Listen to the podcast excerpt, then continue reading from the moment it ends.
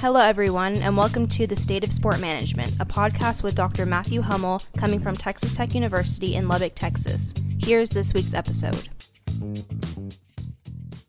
Welcome back, everybody, here to another episode of State of Sport Management. And this will be our first post op from a pre op conversation earlier that we had with Jennifer Gellock, a doctoral student at Virginia Commonwealth University. She walked us through, I would say, in midst of job process, job search. It was it was in the early stages, and now that she's completed her job search and has secured a position, we are going to follow up and have kind of this post-op conversation talking about how her job search went. So Jennifer, how are you doing?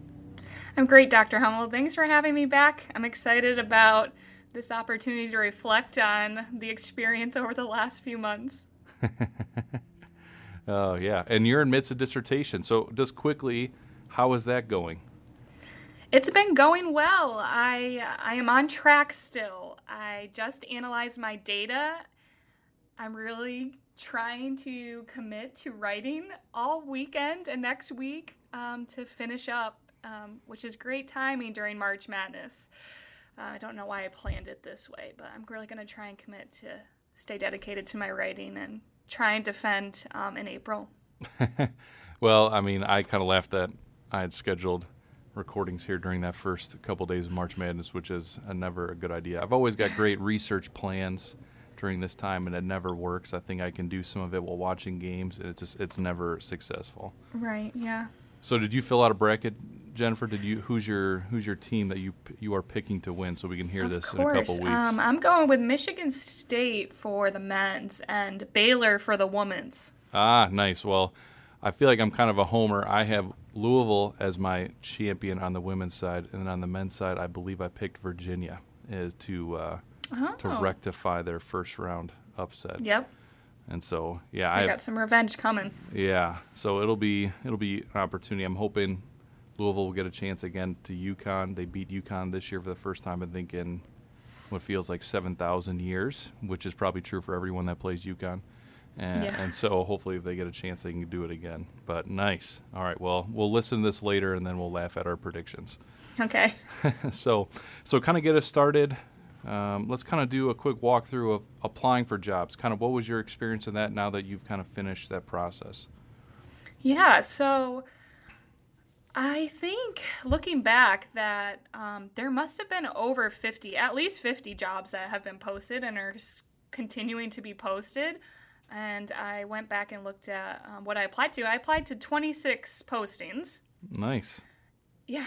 and they range, like we talked about in the fall, I wasn't limiting myself. They range from small teaching to um, hybrid, um, and then some, some reach schools for me, some R1s, um, high research. Uh, so they kind of expanded over that. And then um, I spent my Sundays and my evenings crafting cover letters and organizing my materials. I ended up receiving about, not about, I got seven first round interviews, which was either Skype or interviews. And then I was invited on campus to four, and I went to three. Oh, okay. So you said 23 applications? 26. 26. And then that led yeah. to seven phone calls. Yes. And then four campus invitations, and you took three of them. Correct, yeah. So that's not bad. I mean, you think about it, what that's like one out of every six, seven, six and a half applications you were able yeah. to bring on campus. Yeah, I, uh, to me, I felt like that was, you know, uh, playing a numbers game, I guess, looking at um, some of, I guess, the percentages that I ended up receiving in interviews, it worked out.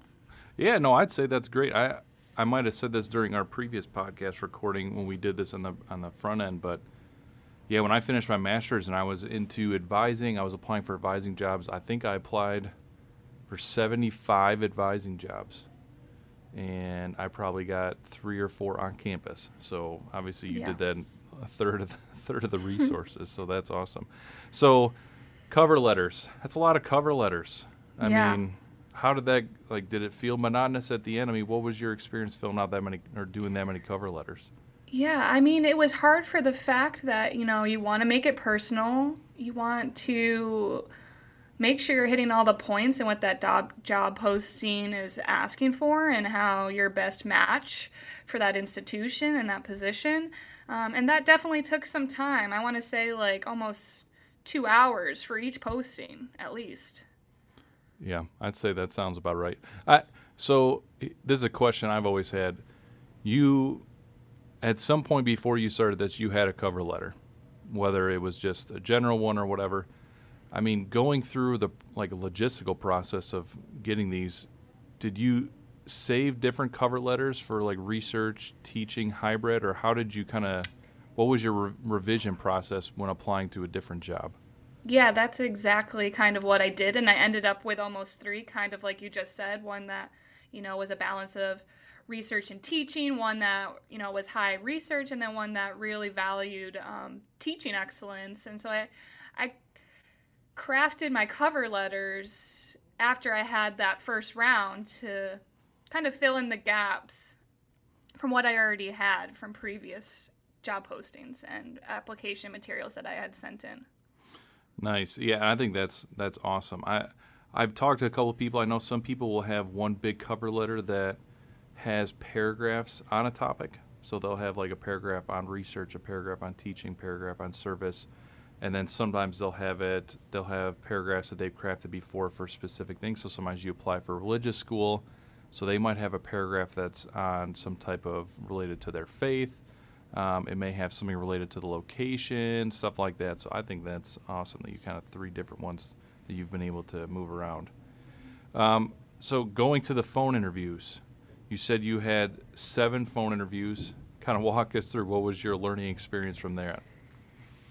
My biggest takeaway is that interviewing is definitely a skill, and each time I did it, I left more confident that I was answering the questions the committee was asking to the best of my ability. And that only came because it was very repetitive, right? I think the last one I had, like, I left and I was like, you know what? I really enjoyed that experience. And it, I felt it back from the committee that they were, it was almost like a conversation that they were really enjoying the answers I was giving them. And it was only because of the experience that I had done it a few times. Yeah, no, I think that's great. I I always say you have a good or bad feeling. Well, either you have a good or you aren't sure how to feel about a phone interview. So yeah, my, um, Dr. Dwyer, a little piece of advice. He's my advisor here at VCU. He always says if it's going to be on the phone, smile. The committee can feel that on the other side. So oh, I tried to do oh, that. nice. That is some good advice. Yeah. So I mean, did any weird questions that came up during all those phone interviews, or things that kind of threw you for a loop? Huh. You know what?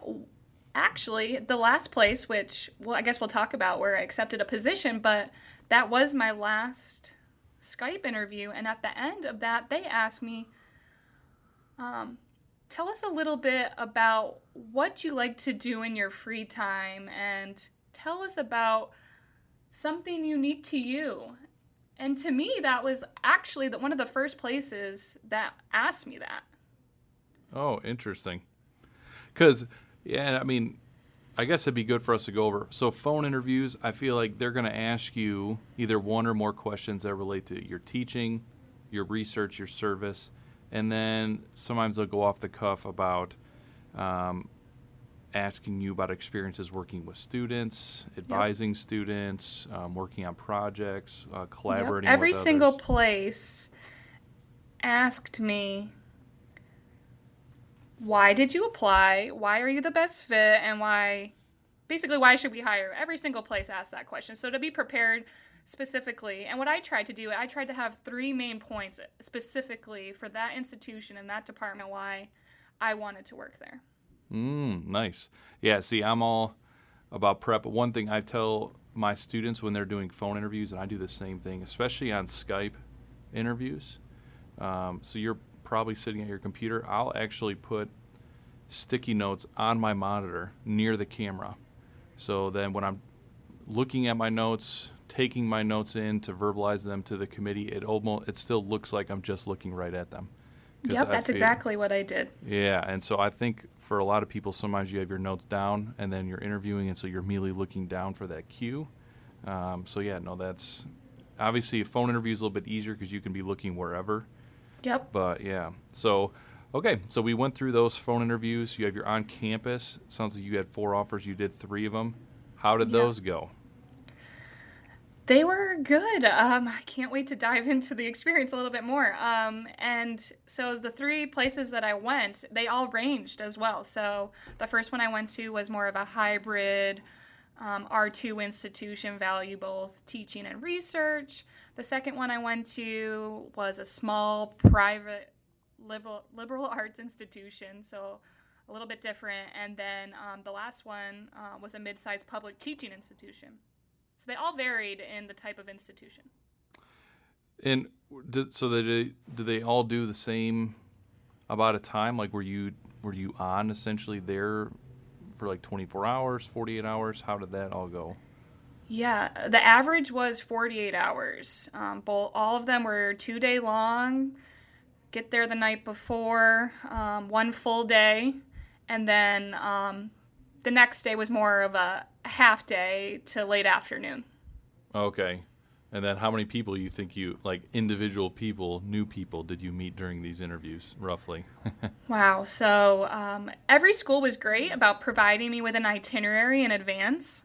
With And I names? think- Yes, with names. okay, nice. And I think that was a really big benefit um, and something I did well. I over prepared for, especially if they sent me the names of the people I would be meeting with and their department. And actually, I was talking with um, Chad Gaber, who's the year behind me, about something I felt like helped me because sometimes I can have poor recall um, in my memory when I get anxious or I'm nervous.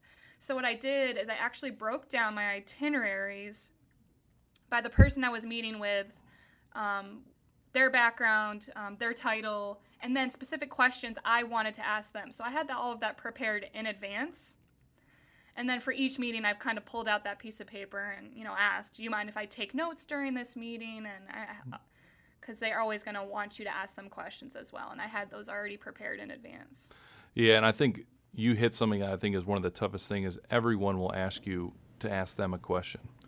And so you need to have this almost library of Yes. questions and it depends because if it, you meet with the dean or provost or someone that's in high level administration you need to think about a question that's more targeted towards them than if you were talking to what a potential future colleague or a student and what they're looking for. So yeah i remember having having to have a pretty big list of questions. But the nice thing is i always tell people don't be afraid to ask the same question to two different people. Um, like research expectations or tenure expectations because you might find out you get two different answers. Yeah, exactly. And going back to tailoring your questions to the people, so I met with everyone from students, um, getting to meet with students um, at all three schools, which was great. I thought that was great. And then all the way up to you know the small private school, I met with the vice president and um, the dean of faculty affairs. And that person was actually in some of my presentations, which I'll, I'm sure we'll get into, but just being aware that you're going to meet with a wide range of constituents and to kind of already know that going in. Yeah, and I think that's a great segue. So each of these pres- um, each of these on-campus interviews likely asked you to do some type of presentation. So what was your prep on that? How did that go?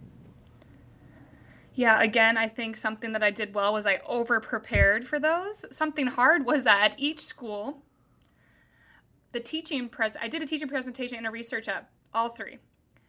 The teaching um, was different at each one, what they wanted, the subject they wanted me to teach on. So I had to prepare three new lesson plans pretty much, which was hard given that you know I'm teaching right now a different Yeah. subject a and lot of trying time to do my commitment. dissertation. yeah. So I actually brought in some of my master students who I'm teaching currently um, and practiced my teaching presentation with them to make sure you know what the learning objectives that I was trying to get across was coming across, and they provided me with feedback, which was great. And then my research presentation was different at all three as well, for the fact that like the one just wanted me to talk about my dissertation, and the second one wanted me to talk about my dissertation, also my future research agenda. And the last one, I just got to talk about my research agenda, and they kind of left that open to me for how I wanted to do it. Mm, okay. And so Did who did you work with to get your presentations like built? Did you talk to mentors, advisors? Did you talk to other people that are already in the field? How did you kind of build what needed to be done in there? Yeah, I definitely leaned a lot on my three faculty members here at VCU. Uh, I think I mentioned in my first one, like we're a very small program here, and gosh, the advice they've given me, I can only encourage other people like that. You're going to learn the most by talking to people who've been it, been in that position and who have been in hiring positions. They actually told me like you want to get these points across, but you actually you don't want to sound robotic while you're doing it either. Like they want to hear your research agenda, but remember not everyone in the room is going to be in sport management, which is something I feel like I could have done better is knowing that like people on the research committees can sometimes come from outside of sport management um, and other of the health sciences department. And then uh, the students were in my research presentation at one institution. So just knowing who your audience is going to be and preparing to deliver especially research to who's going to be there. Yeah, and I think talking to faculty is great, especially because you're getting feedback from people that have done countless interviews on the on the other side. Like you've you're getting info info from other people in the field talking about their interview process, but it's good to get information from people that have seen other people pitch. Yeah. And talk about that stuff so you can kind of maybe see some of the pitfalls that might occur, like occur for that. Okay, so all that's done and you get a job. So, where did you get your job, Jennifer? So, I am going to the University of North Alabama. Yeah, and so you got a tenure track position there, correct? Yeah, so um, tenure track assistant professor position. Nice. So, going into, you get the offer for that. Um, how was that phone call? How nervous were we? Excited? Yeah. Um, so, I think something great about the University of North Alabama, and something that I feel very confident about the decision I made is this institution was upfront with me the whole time about how excited they were about my candidacy and the things that I brought to the table that they really valued. I really received that from them. Um, and one of my strengths is relationship building. Um, I'm doing Strength Finders um, in my leadership class a few years ago, and that's just something that like I took away. I left North Alabama having pretty good idea that I was one of their top candidates. And the process moved very quickly. They actually called me that Monday to offer me the position. Um, and I had got a good feeling that that might happen from the committee um, and the department chair who I had met with last um, when I was on campus there. Um, and he had, he was a the only person, other institutions did this as well um, when I was on campus, but they provided me with what the um, starting salary range would probably look like and the startup costs and what you probably would or would not be able to negotiate. So I left campus knowing all of that. So I wrote my pros and cons list and then I had my negotiation plans ready. Um, when they called and but I still took some 48 hours to think about their initial offer, of course. Yeah. No, I, that's awesome. so so how did that negotiation go? So they called and made um, I mean, I'm making an assumption that they call, they offer you the job, and at the time they have basic details on um, salary, potentially moving costs, maybe startup, um, and then if there's a course release, and then so, I mean, what information did they provide you on that first phone call? Yeah, you hit it all. Um, they provided me with the with the starting salary, um, what they thought they could provide, um, the moving cost. Um, I had mentioned that some software that I would need for uh, my research when I was there. Um, they told me that they would be able to provide that for me um, and some of the office equipment and uh, what am I missing? And the moving costs. So that was all in the initial offer, and nothing was in writing. So I didn't get anything in writing. It was all over the phone. Yep. And I'd say that's pretty normal. I mean, usually, yeah. um, like the two instances I've had that experience where they want you to do some type of verbal agreement, and then once they know you're on the same page, they'll send you a contract either electronic or through the mail and then they want you to send it back. So, was there any negotiation? Like, did you ask for certain? It sounds like you asked for software. Was there anything beyond that that you asked for? Um, yeah, I mean, countered on. One of the reasons why, like, I felt very good about, um, you know, North Alabama is the department chair kind of pitched me. He's like, I'm going to negotiate this for you already, and one of them was the course release. So North Alabama is a teaching institution primarily, and um, the teaching load is going to be a four four. And he's like, I'm going to, you know, negotiate for you already a three three your first year. And then also for moving costs, I told them something that was really important to me was professional development and still continuing to um, go to present my research and to get some certifications um, in the field and they negotiate they had already proposed to me that you know here's your travel and your moving costs. Anything you don't use we can roll that over into a professional development fund for you. Mm. i thought that was really great. Um, the really the only thing that i ne- came back to negotiate was the starting salary. Um, i did some research. It's a public institution so going to look at what they and they also had some new hires, what those new hires were hired at.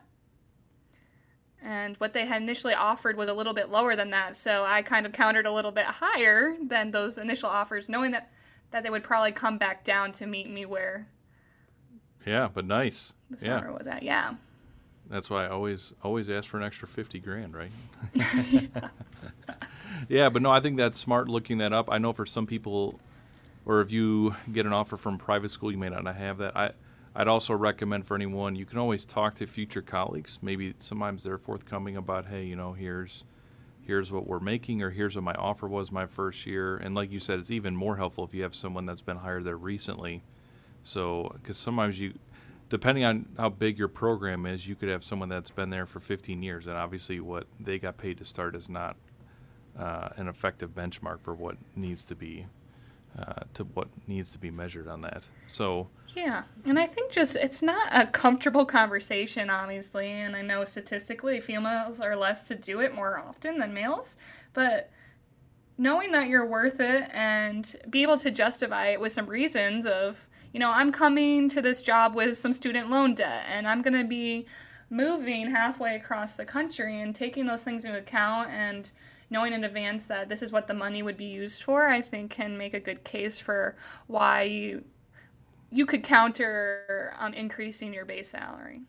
Yeah, I think I think that's a great point because I've um, my big thing, and I, I, might maybe I'll get some flack from this, but I'm always a counter person. um, like if you get an offer, it doesn't hurt to counter. You don't want to ask for anything crazy. Um, like if someone offers you 65, and you counter at 85, then it's like there's no point in countering. Like if you really think 85 is what you need, then you just you you've been duped into doing this too far. But yeah. if someone offers you 65 and you want to ask for 68, like I don't I don't think anyone's going to be offended by that. But the big thing for me is you need to know kind of going in. Like my always thing is if you're going to counter, you need research or some type of data to back you up for that decision. So I'm giving a hypothetical here, but if you got offered 65 and you counted at 68 and your reasoning was well looking at previous hires this is what they were making or um, based on standard of living increases or based on what i was getting paid in my last job like all those are good reasons. But if you're just countering without giving a reason then that's when you could get some hurt feelings in the situation for sure. Yeah. Um, yeah. And so interesting on that. So now now that we've gone through this whole thing what what went well what didn't go well? So i know you talk a bit about what went well. It sounds like you were well prepared for giving your te- or your teaching or research presentation to the committee. What else went well? Yeah, I um I've traveled a lot. I feel like I'm a pretty good traveler. I could see how flying to a new place, getting your rental car, then driving 2 hours could be a really daunting task. For me, because I'm comfortable doing that already because I done I've done it a lot. I think that was a strength of mine to be able to travel and then kind of, you know, pick myself back up and have high energy. So that's something I think I did well. But something, if that maybe not your strength to know going in, like it's going to be a lot. There's going to be some travel involved. And gosh, people tried to tell me before I went that it's going to be an exhausting process, but wow, when you leave that campus, I I'm an introvert by nature. That's how I recharge my batteries, and I needed a good 48 hours to recover um, from having you know being on all the time. Like every conversation you have is part of the interview, so it, it was it was a lot, but it's something I feel like I did handle well. yeah. And then yeah, understanding my itinerary, I uh, really just tried to dive into who I was going to be meeting with and being prepared to, you know, ask questions to them. Mm. And so, kind of on the, on the flip side of that, what didn't go so well? What were kind of learning experiences in this process where maybe you did something the first time that now you realize you do a little bit differently? I think one of um, the things I would like to improve on, and I think it would only come with doing it multiple times, is so, over the course of two days, you're with the committee a lot and you're going to meals with them and you're getting to know them. And then, actually, every single one of my interviews ended with meeting with that same search committee. And they ask you some pretty hard questions. Um, you're still in the interview and they want to, you know, make sure that they're going to make the right decision. And I think being better prepared for some of those harder questions about, you know, teaching excellence and students teaching and learning and pedagogy and what I really believed in. I think at that point in the interview, I was just pretty exhausted. And just being trying to be better prepared for, you know, going into a tough last session would, I think I could have done better in. Mm.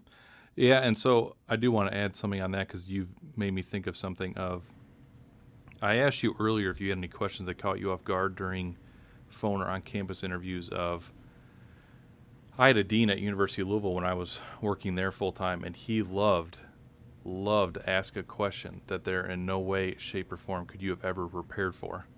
And at the time the first time I had no idea that he would ask this type of question but he like he taught me unintentionally to prepare for the unexpected. And it's not like I'm writing down all these crazy answers, but it's more of learning to kind of pause when you get a question that's crazy. So I remember he asked me, "Why shouldn't we hire you?"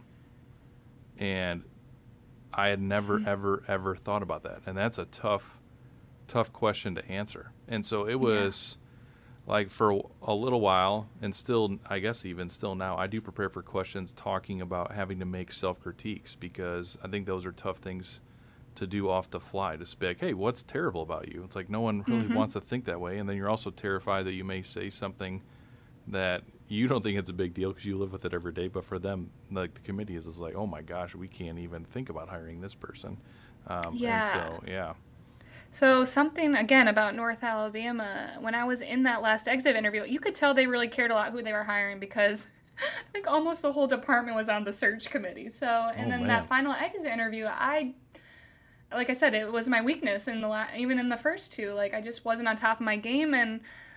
They appreciated that about me that I told them that I can't answer that question right now. It's not coming to me and I would I would love to get back to you on it. And they just thought that you know me being myself was something that I could tell they really valued about me. So Um, I think that was an awesome answer to take time, or to even say, "Hey, why don't I take some time to think about that and I'll get back to you?" Because when you get that question and you aren't prepared for it, that anxiety just takes over, and you start Oh, gosh, stressing yeah. and sweating, and you're worried because this your whole life you've seen resources you understand that when someone asks you a question in an interview you have to answer it. And so now you're Yeah. faced with a question that you just don't have a, a great answer for. And so i think that was a, definitely an impre- like an impressionable moment there of yeah you took you know what hey why don't you give me some time and i'll definitely get back to you because um, i guess for the listeners out there jennifer and i just did a presentation at ASMA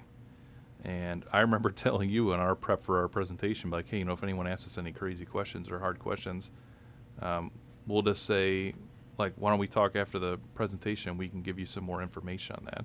And so it's kind of the I think that's thing. a great way to do it. And then, but you know, make sure to follow up on um, what you can answer. And some of the things I actually hadn't been in that scenario before that they were asking me. So that was also hard. Um, and I said, well, I haven't been in that situation, but this is how I would handle it.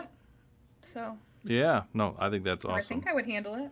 So, just kind of quickly, what would you tell those behind you that are going to be going up on the job search that maybe still in the job search now or going to be starting in the fall or, or maybe even a couple years online, what would you tell them? What was your takeaway, your kind of like your brief takeaway that you would tell them about entering the job market?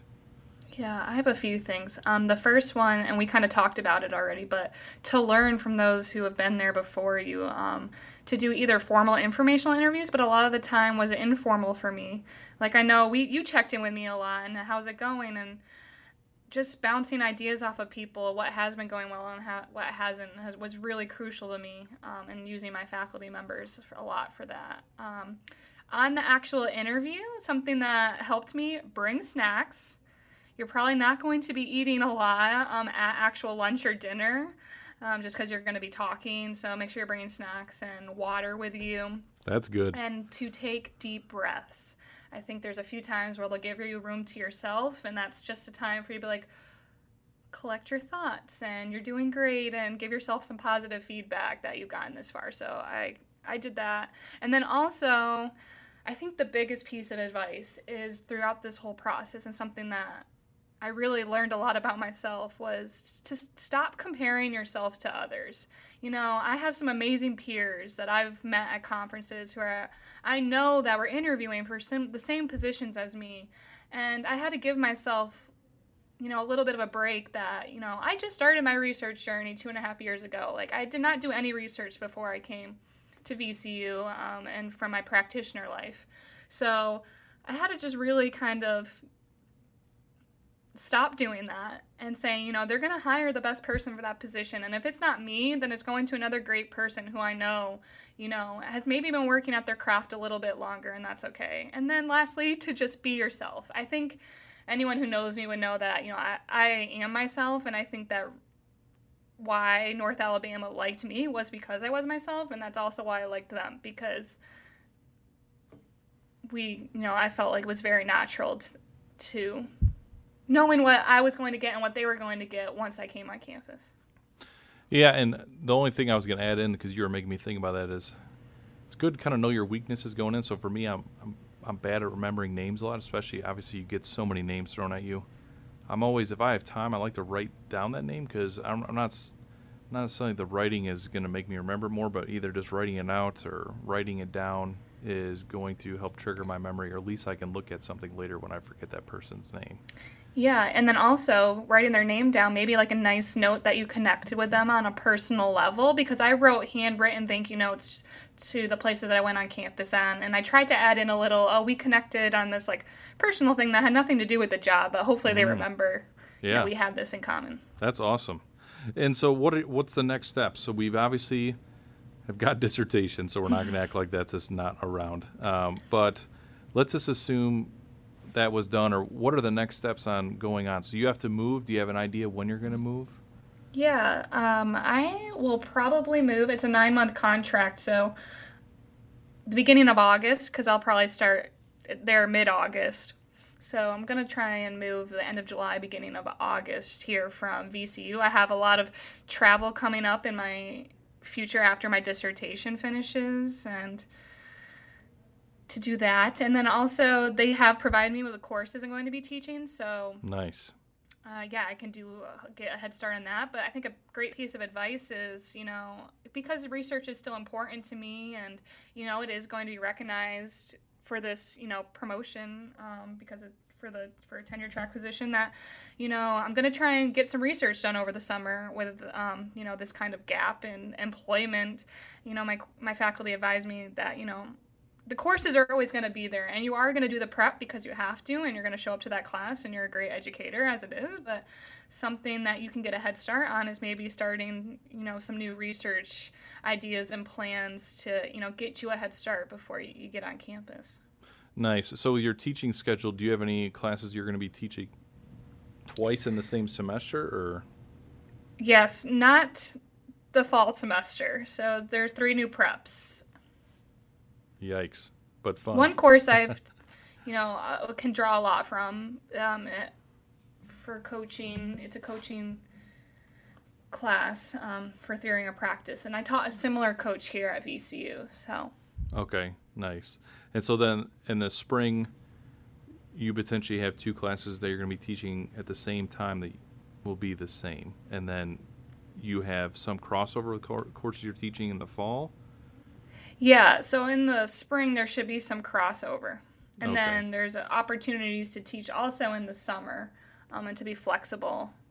And they're doing going through some curriculum changes um, for both undergrad and the graduate program. So it's still in flux of once they get state approval for the curriculum, what the what the next steps are and what that's going to look like. So there is some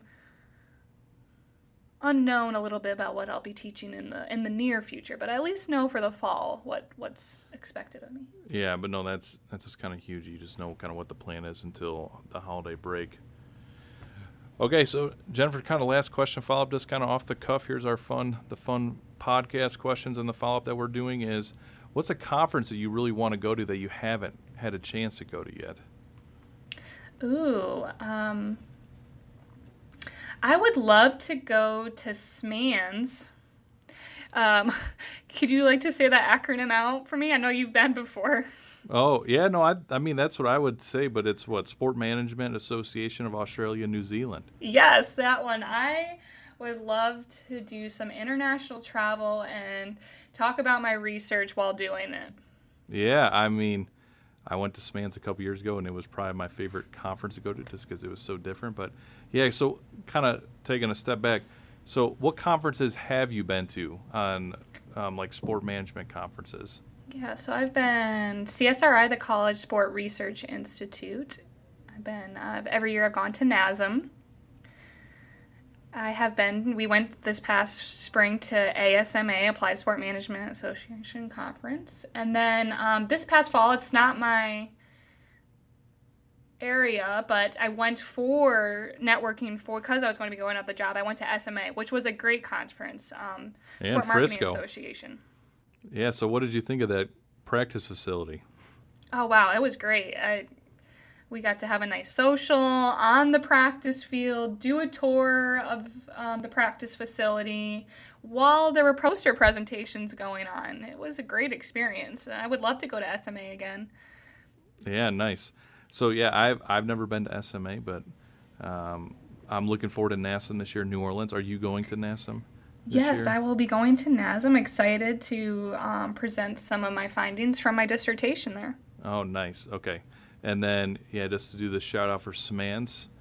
SMAANZ next year will be in Christchurch, New Zealand. So go ahead, Jennifer, save your nickels and dimes, and then maybe I. SMAANZ will be on the agenda.